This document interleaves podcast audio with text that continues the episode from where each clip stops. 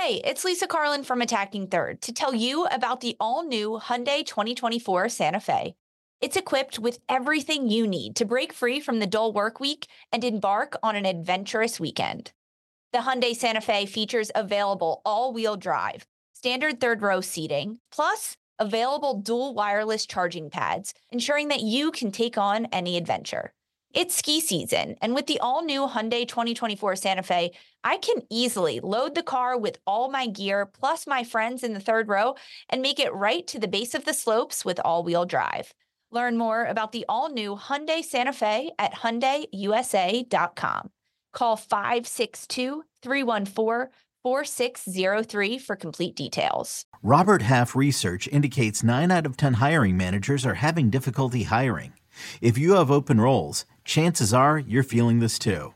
That's why you need Robert Half. Our specialized recruiting professionals engage with our proprietary AI to connect businesses of all sizes with highly skilled talent in finance and accounting, technology, marketing and creative, legal, and administrative and customer support.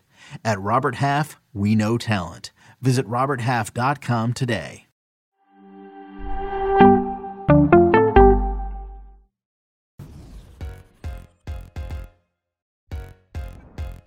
Welcome into Attacking Third. We have a big show for you today with the semifinals of the Women's World Cup kicking off tomorrow uh, and the return of the NWSL regular season as well. Later on in the show, we're going to have Sandra Herrera joining us as always and a special guest, Sam Coffey.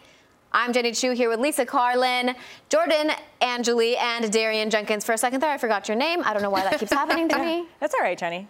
It's a Monday. It'll. You, It's a Monday. We've only been working together for a month now, huh? it's usually Lisa, so know. it's usually you just pass it on. Next, I'm going to forget Darian's name. Sorry. Um, guys, the semifinals are coming up. I'm so excited. I can't believe we're already here. It's been fast, but also slow. The days are long, but the weeks have flown by. It's we're entering like the last phase of this World Cup and, and all of the competition that we've seen. There's I don't want it. It's Yeah, bittersweet. I don't want it to end. It's really Right. bittersweet. This has been so such a fun World Cup. Mm-hmm. I know, and I've just stayed awake the whole time. You look, you look good for staying awake the whole time. Thank you. I try. You say that, you know, we've been up the whole time and it's been so great. And these are the first time that we're going to have a first time World Cup winner. Let's Love go. It. Yeah. Love How it. amazing is that? We started with 32 teams, saw a bunch of teams that we had never seen before, and now the final four are teams that have never won it. I love it. I think it's perfect for this time in women's soccer. We've mm-hmm. seen the game explode over the last four years. There has been a, a talk about the push of the women's game, and here it is, front and center, a new World Cup winner coming up. Um, in a week's time, we'll know who it is. Let's take a look at the Women's World Cup bracket, as you mentioned that, Jordan, and see what is left to be played for. Like we said, tomorrow it kicks off Spain against Sweden, and then on Wednesday, Australia against England. We're going to get into detail about all of those matches. But first, Sportsline winning projection has Spain winning with 33%. Uh, I'm not sure how you guys feel about this or whether you agree with it. England is right behind there. What are we thinking? Is Spain the, the leader here? I agree. I think Spain should be at the top of this list. They're a team that has scored a bunch of goals throughout this World Cup. They've come up in really big moments. They've had some setbacks i- in what they've been able to do. You look at their group stage game against Japan, but for me, Spain is ahead of England. I like how these numbers have shaken out, except Australia. I wish they were Right. higher in that list. Darian, home country Australia. They're not even giving them a boost for being the home country? Home country. I'm rocking with Australia. I actually think Australia is going to win. Okay. The whole thing. let's I think they're going to win the whole thing. I thing. like it. Everyone has not put them on the map. And they've proved us wrong time and time again, every single game, and been more of a threat each game and been more entertaining. Mm-hmm. And we've all, the talk of the town was Sam Kerr, oh, she can, da, da, da. They haven't even really needed Sam Uh-huh. Kerr. Mm-hmm. They can do it without her. And then to look at the sidelines and see her coming onto the pitch when they're already dominating a game is a force to be reckoned Yeah. with. So I think Australia is going to prove everybody wrong. What are you thinking, Jordan? You haven't told us. I want Australia to win. I want them to win. I'm with everything that Darian just said. Uh, The coolest part is you look at that and you think any of these teams can win. Legit. I don't know the last time we were at this this moment and I felt like it if the game goes the way one of these teams like, we're, we're going to see a victory from one of those four. Um, and I think they're all capable of doing that. They absolutely are. This is so exciting just to have these teams here, the stories, and the amount of money that they're guaranteed now because they're in the Final Four is unreal. Um, let's dive into the first semifinal. That's going to be Spain against Sweden, like we mentioned, and how Spain got here. So, Spain 8 0 in their first two matches against Costa Rica and Zambia, and then they lost 4 0 to Japan, and then for them to bounce back and beat Switzerland and Netherlands, that was incredibly impressive for them to come back from that Japan loss and say, hey, we, we're still that team. It feels like one of the things that you need for a team in the World Cup is you need to be peaking at the right time. Mm-hmm. For Spain, I look at their road to get to where they're at. And I don't mind that there was a little bump in the road, that they had no. that loss against Japan, and it was a very dominating lo- loss, and they dominated the ball. So it was these this opposites of where they had a lot of the ball, they had all the uh, chances, but yet they lost. And I think some of that can be pulled into this game against Sweden because now they're going to play a Swedish team who has half of the amount of final third passes that Spain does. So I think Spain's going to have a lot of the ball. Mm-hmm. Will they be effective with it, but also have the ability to learn from that Japanese loss or that Japan loss and say, we have to be better on the counter which Sweden will punish you with some of their players up front if they're not. Yeah, Darian, one of your favorite phrases here is you learn more from your losses than you do your wins. And we saw that with the Spanish side and, yes. and that match against Japan, the fact that they, A, couldn't get on the scoreboard and then they conceded four. Since then, they have been more tactical in the way that they're going up against their opposition. And you talked about this Swedish side, a team that doesn't need possession to control the game. So that will play into Spain's game plan for this. Have a lot of possession. They generate over 26 shots per game. That's going to be really tough for Sweden. And, and Musovic, the goalkeeper, is going to have a lot to handle. Yeah. And she has been player of this tournament so mm-hmm. far. However, Ooh. going up against uh, 26 shots for this mm-hmm. Spanish side is going to be tough. They're going to be put under a lot of pressure. And when Spain attacks, they go with numbers and they go really organized. And if they can do that in waves of transition attack, it'll be a key factor against Sweden. I think something to for Sweden to capitalize on is this backline of Spain's. I don't think yeah. that they've performed that great. They've given a lot of opportunities up just off of simple tactical mistakes and just kind of not being tuned into what's happening in the game.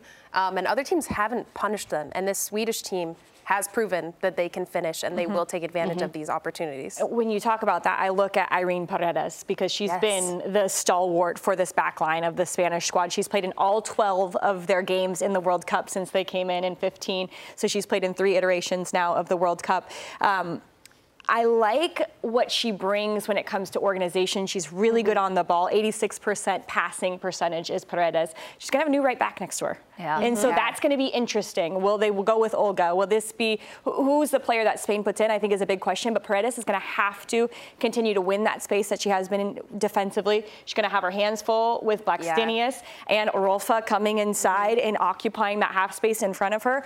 But she's won 12 aerial duels in this tournament alone. So Paredes has to be good in the air. Yeah not only on that first initial ball, but inside the Ooh, box the because that is where Sweden scored their goals. Yeah. Well, Jordan, as you mentioned, um, there's going to be a different right back. Hernandez is out with yellow card accumulation, so there's definitely going to have to be a change there. But I think the biggest thing that's point, that stuck out to me is that Bonmati was so um, strong in the first few matches, and then Netherlands kind of shut her down, and yeah. then Jenni Hermoso had to come in and take hold of the game for Spain. Who is it going to be in this match for Spain? Because they obviously have options. Paralluelos comes in and scores the game-winning goal does she end up starting? Is there a possibility for that, or, or, is she just the spark off the bench? Spain's forward uh, Salma Paralluelo has to start. When yeah. she comes in off the bench, she is electrifying this Spanish side. She subbed on in the 71st minute in, in Spain's last game. She draws a penalty kick. She ends up creating chances and opportunities in the box. Her back to goal play is really good, and she's an athlete, a yeah. former track and field athlete. She can run for days and she can be fast. So if they can find her on slip passes through the seams, Paralluelo is going to be important for them. Centrally, Jenni Hermoso is important because she brings the physicality that Spain needs to have against Sweden, where a, a, a Swedish side usually dominates physicality in the midfield. I would just say though, Spain in their last game dominated first and second balls. Yeah. And it was Hermoso, it was Bonmati uh, winning those first and second duels. So they have to have that same mentality going into this game against a really difficult uh, midfield in Angeldahl and Rubensson for uh, Spain or for Sweden. So I, I think. Can Bonmati get the ball and Hermoso get the ball and be productive? Absolutely, but they're going to have to have some of that dog in them too and some of that fight. yeah, I know. It's going to be, like you said, the Swedish side, they're so physical. And that is one thing I, I don't know if the Spanish side can handle well. I think they get yeah. rocked and it throws off their whole game. It becomes a little bit more and we saw Sweden Emotion, disrupt the, the play for yeah. Japan so easily. Mm-hmm. And if Sweden can watch the Japan Spain game and how Japan disrupted Spain in that match and then yeah. take what they just played against Japan. Everybody's learning from Japan. Poor Japan I know. I know. Well, let's Still talk about how Sweden got here because we've covered both of them and how this game might play out in that midfield, especially. Sweden's road to the semifinal. They have beaten South Africa, Italy, uh, Argentina, the USA, and Japan. Those are not easy teams to knock out. And you guys mentioned mentioned that midfield battle, that physical battle, the potential second balls. What else are we missing here, Lisa? the physicality is the biggest thing for Sweden coming into this match and their services into the box. Immediately in the first 15, 20 minutes against Japan, first 10 minutes, Sweden figured out how they could get yeah. in behind, and then it was just crosses into the box, early crosses, getting end lines, sending them in. That is where Spain dom- or Sweden dominates. Sweden is going to have a problem if Ilstedt is their leading shot taker. She has six shots, of course, four goals, but she is a center back. If Sweden is going to win this game, they have to get Blackstenius, mm-hmm. Rolfo uh, on the ball and taking shots in good positions. The fact that Amanda Ilstedt is right now leading the Golden Boot race is so weird. Yeah. Center back, a center back. Most shots on this Swedish team. It's wild. well, when we come back, we're going to be talking about the other semifinal. That's Australia against England, and we're going to break those down. Every sport has their big, juicy controversy. Boxing has the Mike Tyson ear bite. Cycling has Lance Armstrong. Baseball has its steroid era. Curling has. Broomgate. It's a story of broken relationships, houses divided, corporate rivalry, and a performance enhancing broom. It was a year I'd like to forget. Broomgate. Available now.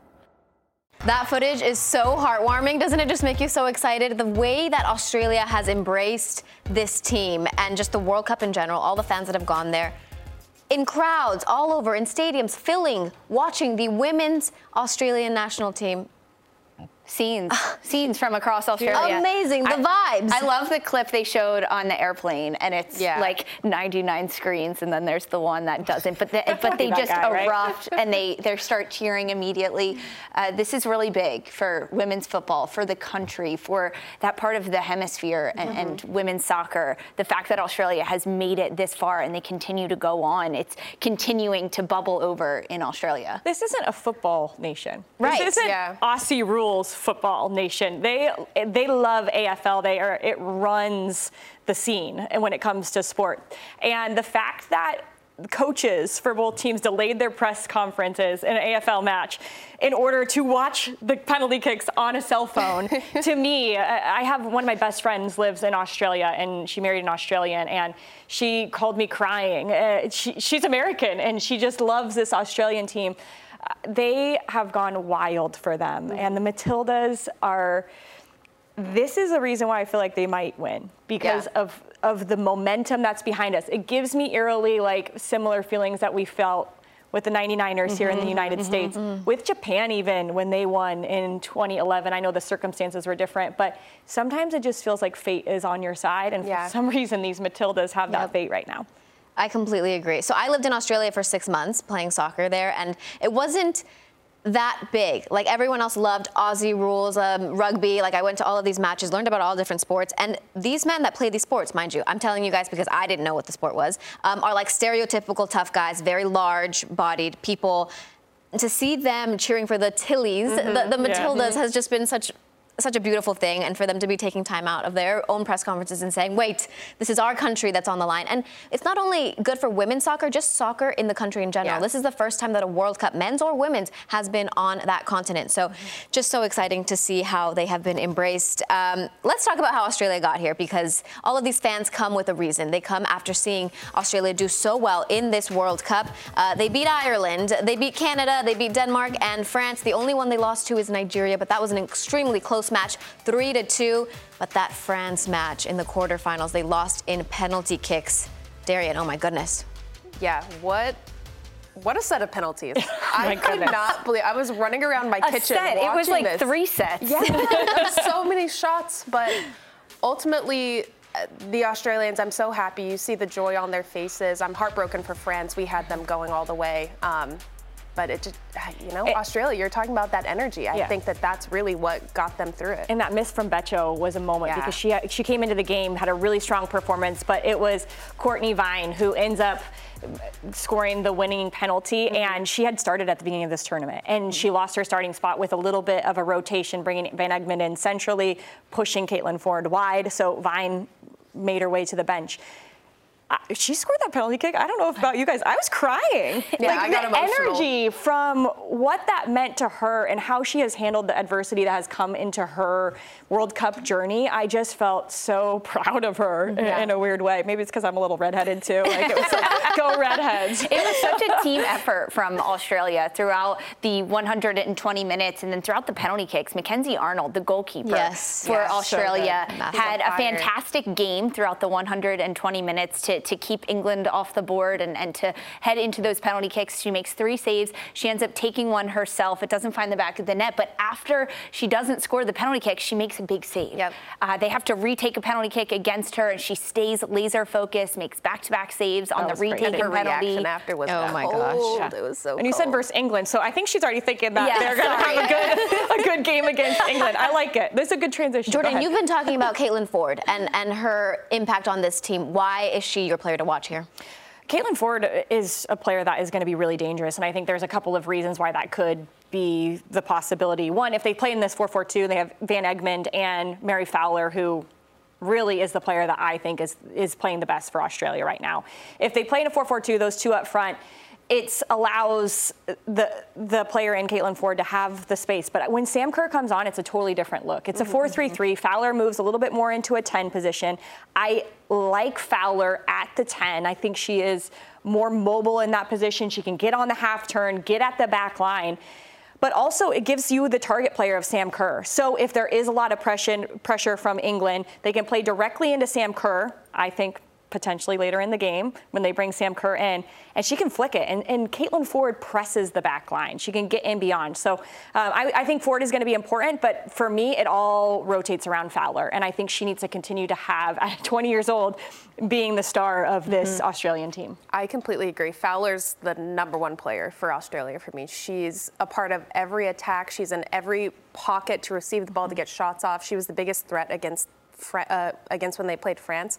And I think Kerr starts this game you guys disagree, but I'm gonna I'm gonna ride with it. I think Kerr starts this game, and I think the chemistry of her and Fowler and Caitlin Foord, and being able to use Kerr as a hold-up player mm-hmm. and combine with Caitlin Foord to then get in the box is going to be their road to success in this match. Sam Kerr is coming off her first meaningful minutes against France. She yeah. came on in the 55th minute. Prior to that, we only really saw her play about 10 minutes. She made an immediate impact mm-hmm. in this game. However, they went to 120 minutes. Then they went to penalty kicks. Kerr is not healthy enough to play 120 plus minutes of football, it, not including the stoppage time. I think this is the biggest question: is how well will Australia recover after a really, really demanding mm, match? Yeah, so much and, heavy match. And England has played physically, emotionally as well. Yeah. And very, very limited rotation. Tony Gustafsson brings in Sam Kerr in the 55th minute. The next sub doesn't come until 100 plus minutes. You have to win the game. Yeah. So these That's players haven't starts. been rotated. They've had a lot of miles on their legs. You look at Caitlin Foord, Hayley Raso on the outside. Those are players that put a lot of running on their legs, and that's why Mary Fowler has been able to eh, have so many opportunities. She ran what like it was like 17 kilometers during that game or something ridiculous. I will say a lot of people have not been talking about Hayley Raso, but she has been coming in clutch, and I want people to keep an eye on Hayley Raso. Let's move on to England though, because we're not going to have enough time to talk about Haiti and Denmark and China, and then beating Nigeria on penalty kicks, and then obviously that last most recent game against Colombia, a two to one win in the quarterfinals. But Lisa, look at these highlights. England advancing over Colombia. They concede their first goal in the run of play, and then England gets one back. It's goalkeeping mistake oh. here oh. on Colombia's side, and England, Lauren Hemp keeping the ball alive. She just gets a toe poke on it, but that is all England needed. 63rd minute, they continue to attack. Ball inside the 18 yard box, and what a shot. Beautiful job from Alessia Russo, who had been quiet throughout this tournament. This goal for Russo is going to be really big for her heading into this semifinal and then into the hopeful final for England. What's most impressive to me about this English squad is they came from behind. Mm-hmm. Number one, you need those types of tests. They got the test there from coming from behind. Also, they score that goal in the last few seconds, really, of the yep. first half. We're talking about playing an Australian team who we just mentioned how little rotation they have. Big five moments, those five minutes when the game starts, going into halftime, coming out of halftime, and when the games end. T- teams are not focused. They can be a little bit tired, especially going into halftime. You have to be able to capitalize. And I th- thought that was a really big goal. Unlucky for Colombia, who we need to talk about being brilliant mm-hmm. in this World mm-hmm. Cup. Um, I thought that for England was a really telling moment about their mentality. mentality. Yeah, we have to I, talk about not having Lauren James, Darian. Yeah, no, I think it's a bummer to not have Lauren James in this game, but they've handled it really well with Toone coming into that spot. But I also think for Russo being a forward, and we've talked about, been kind of critical of her performances of not putting goals away. And finally, in this game, getting the game winning goal going into the semifinal is huge for a forward's confidence. And I think we're going to see that in this next match is her really taking advantage of those opportunities and hopefully having the mentality and confidence to execute. And the finish was instinctual. Very. Mm-hmm. And that's where she needs to be is trusting her instincts, knowing she's a good forward, she can score in these moments. I think that that was just bigger than the game-winning goal there. Yeah. I think this is going to propel her into feeling really confident about where she, she can trust herself in those moments. Mm-hmm. I completely agree, but I just want to say, didn't I say Alessia Russo? She was coming eventually, Jordan. You yeah. were like, well, yeah, she's got to score. So now we're talking and now she scored. So there we go.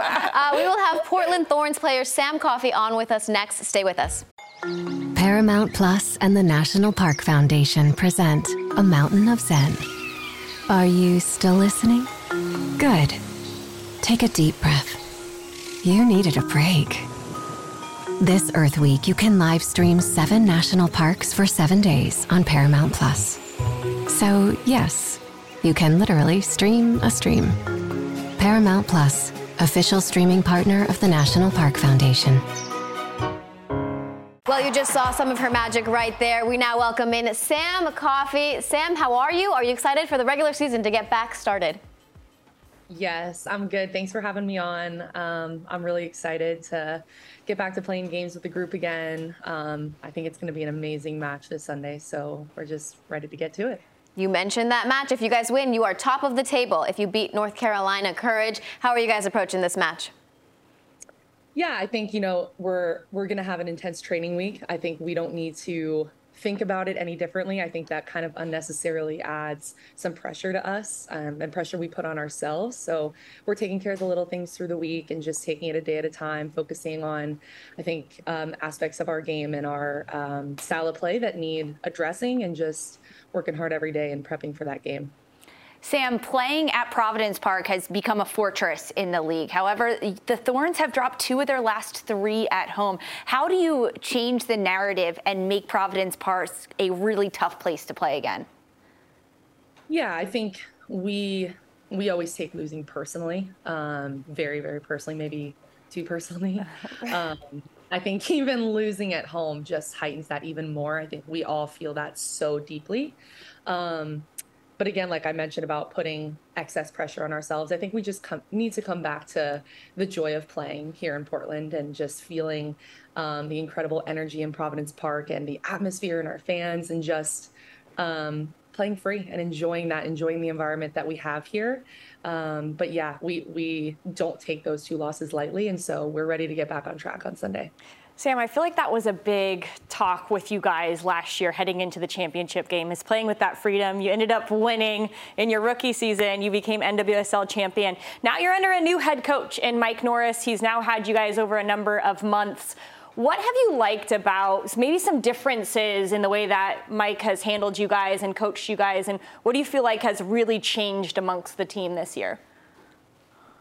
Yeah, I mean, our team's been through a lot. I don't think that's a secret. Um, and I think it's easy for a lot of teams to kind of like go in their own direction during that and to really go internal and to allow kind of the outside chaos to have a really detrimental effect on a group. And I'm not saying that it, there are, have not been hard days and still are hard days, but I think our locker room and our team is really unique in our ability to come together through hardship and to just find a way. Um, and that takes time and that's there are a lot of ebbs and flows to that process but i think mike and his staff have done an amazing job of creating an environment here that's um, just fun to play in and and i think going to training is uh, I know it's the best part of my day. I think it's it's the best part of a lot of people's days. But we have just an environment where I think there's freedom to make mistakes, to try new things, to take risks. Um, I think we have a really open staff and one that's committed to each player's individual development. Like we have a um, a board in our in our I'm not gonna I guess in the stadium where every every player has a little like magnet of their face and they can put little areas of their game that they're trying to improve. And then a coach can kind of put their name next to it. So they're going to be the coach that's going to help you kind of attack that process of trying to improve those skills. And so I've never been a part I think of a of a team and a, a culture that is so committed to each player's individual development and growth and success um, and you know that's if you play 90 minutes or if you don't dress it doesn't matter like we are all trying to be the best versions of ourselves. And I think our staff does an amazing job of really pouring into us in order to do that.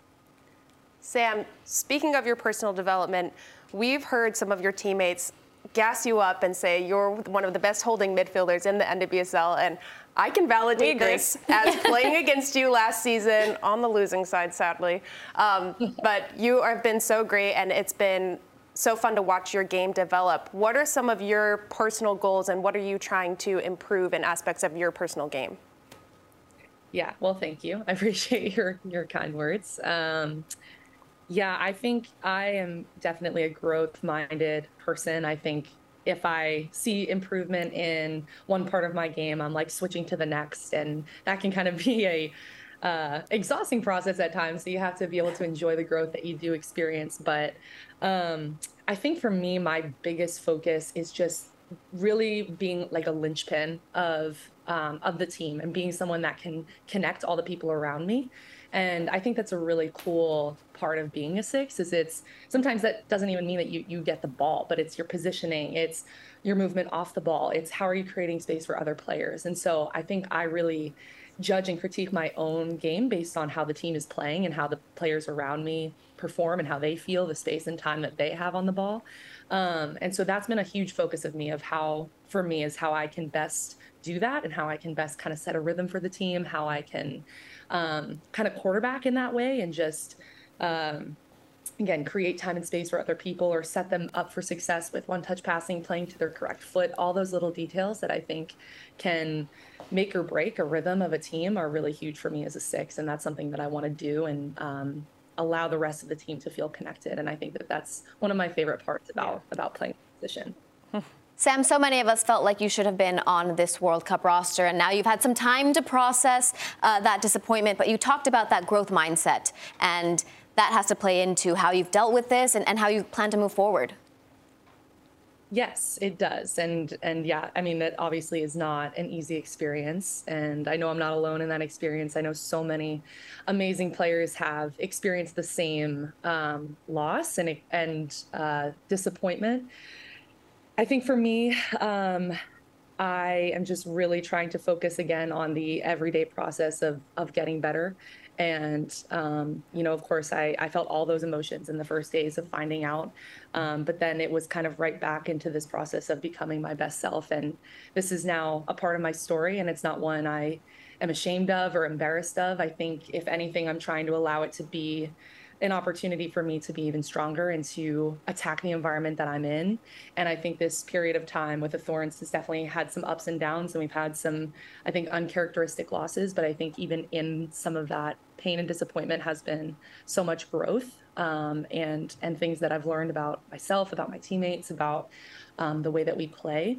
And so yeah, I've definitely had to be diligent with my mindset about it because it's easy to, you know, be at home watching the games and to feel that disappointment and and I want to feel it. You know, I don't think there's any shame in in yeah. feeling sad or or in um, feeling some of that that disappointment in in this challenging season. And so I I've tried to make space for myself to be disappointed, be frustrated, but then to also just show up and to attack every day and to um, not be anywhere else than right where I am here today in Providence Park and to just attack every day that I show up here.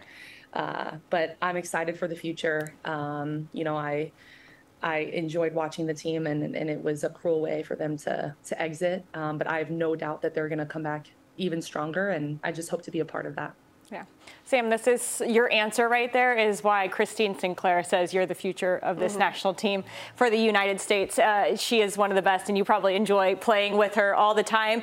You probably enjoyed watching Canada for their, their short time in the World Cup, but all these games, there have been so many good sixes playing. So you're probably keying into those players. Who have you liked the most? And maybe in these last two semifinals, who you think is going to have the biggest in- impact, being that like spiderweb type player that you were just talking about for yourself? Yeah, I mean, I'm, I think a big progression in my game is li- not honestly i'm just going to use the word fangirling like over some of the, the, other women in my position that i think do such an incredible job in the ways that i can learn from them or things i can kind of nitpick from their game obviously we're each going to be authentically ourselves and we all play different we all have a different style but there's so many characteristics of sixes that i've watched in the world cup that i'm like i'm, I'm going to take that i need to develop that I think for me, I love watching Lena Oberdorf. Um, I know Germany didn't have the World Cup that they wanted, but I think the defensive side of being a six is one that hasn't come as naturally to me um, in being a college 10. Yes. So that is, I think, her just aggression and her physicality and the way, I mean, she's just like a dog and destroys, mm-hmm. and I mm-hmm. love that. I that that's that's something I, I focus on every every training session, every game. Like obviously not malicious, but you know, just like getting into hard tackles and the way that that can shift the energy of a game, I think is so amazing. And so I love that part of her game. And I mean, on the ball, obviously she's she's a beast too. But um, I would say the other is Keira Walsh. I think she maybe more than any other six in the women's game, I think does exactly what I was talking about in being a linchpin. And she's mm-hmm. everywhere. And her movement is so creative and smart. And she's just in the middle of everything. And it's in watching it, it's so simple. Like I don't think I mean she's so clean on the ball, but like if maybe you're just uh uh you know, you're not a professional soccer player watching the World Cup, if, you, if you're just watching it as a fan, like maybe it's not as flashy or someone that you would notice right away, but how simple and effective her game is is is something incredible that I um, I really enjoy learning from. But she is so clean on the ball, so smart with her movement. And she's doing that for England. She is in the middle of everything. Mm-hmm. She's connecting all the people around her, and you can feel the difference when she's not on the field. Um, so I'm I was happy that obviously her knee injury wasn't worse than what it was. Yeah. But she um, she does an amazing job of just the, connecting the people around her and really being that quarterback mm-hmm. for them. Well, so do you, Sam Coffey, and I really appreciate your answer about your growth mindset and always learning as you're watching these matches. And I'm sure anyone else who is in some disappointment appreciates your answer there. So thank you so much for joining us. Yes, thank you guys for having me. Appreciate you. When we come back, we're going to have Darian and Jordan break down England versus Australia. You're not going to want to miss it. Welcome back into Attacking Third. That's your first semifinal Tuesday morning, but on Wednesday morning, it's the big one. Host Australia take on England in the second of the semifinal matches. And these games happened over the weekend to notch them into the semifinal. Darian, they were incredible games. I think that Australia France game will go down as one of the best in World Cups ever. I want to look at both of these teams a little bit. First, we'll start with England and how they got themselves into this spot. And a lot of it has to do with switching to this 3-5-2 formation and how much that has unlocked their midfielders to become more playmakers going forward. Yeah, I think with the 3-5-2, the wingbacks getting high, it creates this space where if you're the opponent, you're actually you're having to track. You're worried about the wingbacks advancing higher, so you want to just keep the ball in front, and it's allowing England's midfield to check a little bit lower, get the ball, and then they're just combining around. They're staying patient. They're swinging the ball from side to side, and that's been the ultimate reason for their success. Yeah, I, I love the second goal specifically. And yes. I think we got to talk about Greenwood and how good she has been in for England. And she really starts this play. Yeah, she's been a playmaker for them. Both of these goals actually come from the center backs. And Georgia Stanway, seeing this space, and you can see how many Colombian defenders are around her. She's just right on the outside shoulder of the holding midfielder. And she has such great vision. Russo, I don't think this is the ball she was going for, but her physicality ultimately leads for the ball slipping through and then class classic forward, low and hard, far post. Mm-hmm. It becomes innate nature for you to finish the ball that way when a ball slipped through, and she does it. And this is the confidence she needed. We've yeah. been wanting her to get a goal on the board, and she finally did. Yeah, Greenwood does such a good job to start that, but it is the midfielders who are going to be crucial in this game mm-hmm. against mm-hmm. Australia because Australia has some real workhorses centrally. Oh, yes. And when I looked at this Australia film against France, a play that stuck out, stuck out to me was – all revolved around Cooney Cross. It comes from a throw in here, but watch Cooney Cross, far side of the field. Well, she's trying to see if there's an overload with Caitlin Foord on the far side, if she can get isolated. Well, when she can't, she says, All right, we're going to bring it back to this side. And look what happens. Here is where Australia can hurt you. If they find an overload in the channels, this is what they're wanting. Mm-hmm. They have Van Egmond as an option or also Hayley Raso in the channel. They opt to go to Raso here, Carpenter does but it's the the dog in them. It's mm-hmm. that fight that they continue to get themselves in a really good place. I think nine times out of ten, Mary Fowler scores that goal. Yeah. She came from way back in the play and she's just finding the right position in the box. These are the types of plays against that 3-5-2 that are going to be crucial for Australia because there are, there are going to be moments, especially with the way that Rachel Daly plays, there's going to be space in the channel. Yeah, we saw this Colombian team take those opportunities against England with that three back. It, great, it's great attacking wise, but if you're exposed a little bit in those wide channels, you should be worried. And Australia, I'm sure, is watching that, knowing that that's one of their strengths, these channels on the wings. Mm-hmm. It's going to be a good matchup. It'll be interesting to see how Australia and England match up centrally. Because you just talked about some of the players centrally, Stanway, mm-hmm. they, they have Walsh. How are they going to match up? Against this midfield for Australia, who Gorry and Cooney Cross have been running the field for Australia. I think Gorry has ran over 50 plus kilometers yeah. in this World Cup. Been wild. I think it's going to be really physical. Yeah. I actually think it's going to be a game of physicality. How do you feel about it? I, I feel like it's going to be physical, and if there is no pressure on the ball, Gorry and Cooney Cross are going to find their outlets pretty easily. So, how do those three in the midfield manage the pressure on the ball? Might be the key here. Who, yeah. who do you have? I, in this one? I'm going with the Matildas. I want them for their country, for women's soccer. I want them to advance. Yeah, they're what back in you? Sydney. It's going to be interesting. Home crowd.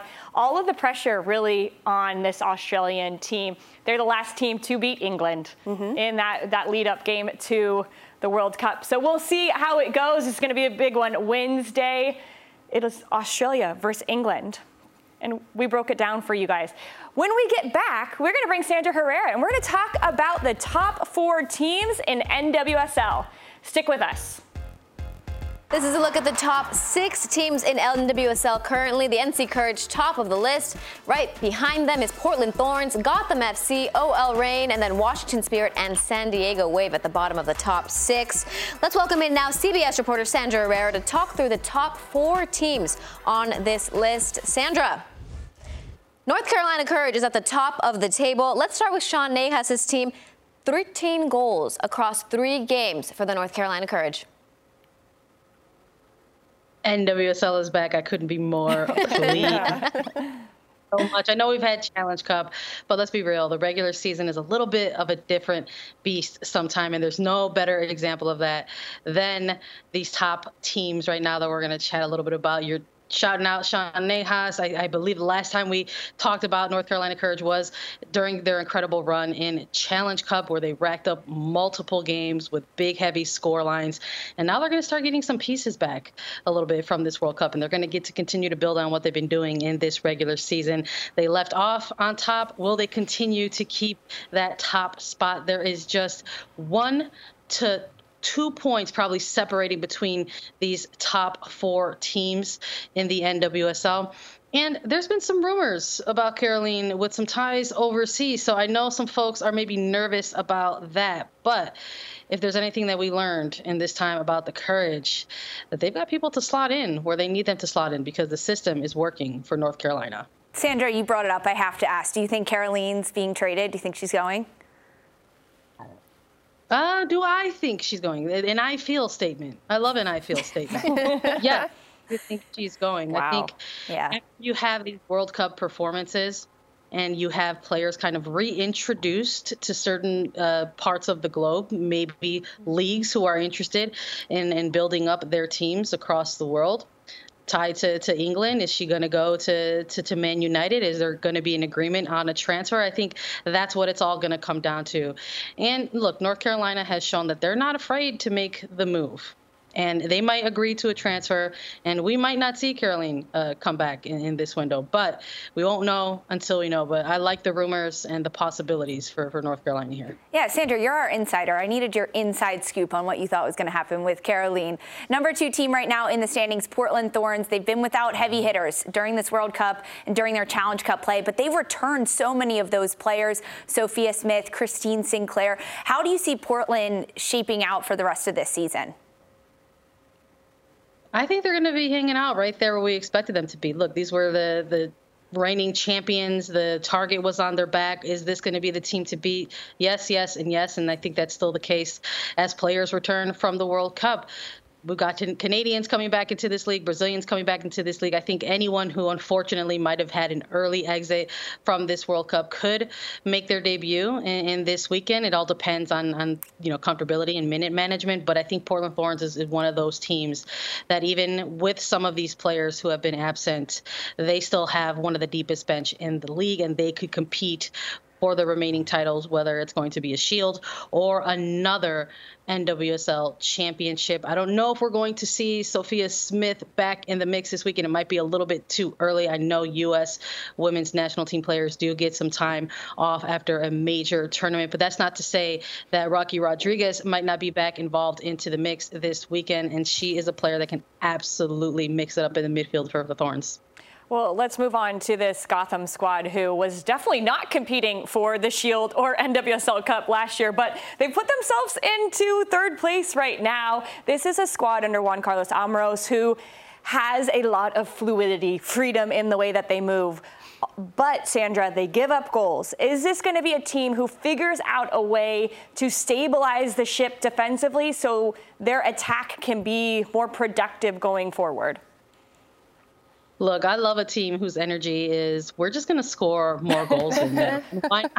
it's Gotham's time. I love it. I love what we've seen out of uh, Juan Carlos Amorós so far. And of course, we have to talk about this rise in form from Midge Purce. This is a player that obviously this team is much better when they have her available on the pitch. And we got to see those glimpses a bit in, in Challenge Cup and how she can be a huge factor. Now, Bruninha, another player as well, possibly making a return this weekend to maybe tighten up some things on that back line. She can get involved in the attack and shut things down. But I think at this point in the season, in that midway point, is this the moment where we start to see this team kind of lean into the attack or the defense because in that first half of the season i'm I, i'm going to give gotham some credit that they kind of helped kind of shut things down. They didn't concede a ton in those early phases of the season but in this final second half, this final stretch of the season, are we going to see them more attacking minded and kind of want to lean in a little bit into that persona of a team where they're just going to mm-hmm. get out there and try to run up some goals on you instead? Yeah, really quick follow up on that. Lynn Williams maybe probably isn't making a return this weekend, but do you see and anticipate her hitting the ground running when she does get back as she was before she left for the World Cup? Absolutely. It just almost kind of feels like this is a player that kind of just ran out of time mm-hmm. in this World Cup. And it, a lot of that is because of, of, the coaching decisions that were made throughout, uh, you know, the United States and Andonovski and their run in the tournament. And anytime that we saw Lynn Williams getting pitches or touches on the pitch, we knew that there was a possibility of something special happening whenever she was on the ball. Now, unfortunately, again, they made their early exit. When she eventually, I think, gets back into the mix for this Gotham side, I think it's going to be immediate. She's going to pick up right where she left off. And hopefully, that's going to maybe tip the hat of the scale a little bit in how they're going to attack and move forward in this uh, final stretch of the season. Sandra, we've got to ask the last team, OL Reign. They're going to have a bunch of big hitters coming back to them um, from this World Cup, and I think that's just going to add to their momentum they're going to carry into the latter half of the season. How do you feel with them with the addition of these World Cup players being back on the squad? I love the way they took care of business during Challenge Cup. They said, done and dusted. This is supposed to be a break. Let's take care of business and get back to relaxing and have a little bit of time off before we have to go ahead and tackle this final stretch of the regular season. They're sitting in fourth right now, right? They're they're mm-hmm. they're that team that are a couple points away from North Carolina Courage in that top spot. But this is a team that is not a stranger to making a run for the NWSL Shield. They've got three of them already. Can they go out and get a fourth? Yeah, I believe they can, and that there's enough time for them to do that, and they've got enough pieces coming back. But similar to Portland, I think OL Reign is one of those teams that can compete for the title of deepest bench in the league. They have so many players that can turn it on on a dime, and we saw that with Elyse Bennett. We saw that with Bethany Balcer. These are players Bennett specifically, who maybe had a role more kind of featured off the bench, champagne problems, in my opinion. I think when but maybe just maybe they've got their eye on a little bit of a bigger prize because the Shield is done and dusted. They have gone out and won that multiple times and know that they can get it. I think that this team is a team that absolutely wants to lift that NWSL championship trophy at the end of the season. Woo. Thank you so much, Sandra. We are so excited for the return of the regular season, just as you are, and we'll continue keeping up with you throughout the rest of the season. Thank you. Ladies, I have to Thanks, know so. what you guys are thinking about these last matches. Um, Portland against North Carolina. Can I get your quick prediction before we go here? North Carolina. North Carolina. Portland. Ooh. okay. Just to be different. I like North it. North Carolina. half and half. Let's half and half it. Um, all right, ladies. We have a huge semifinal coming up. We cannot wait to fill you guys in on Wednesday, 4 p.m. We will see you again.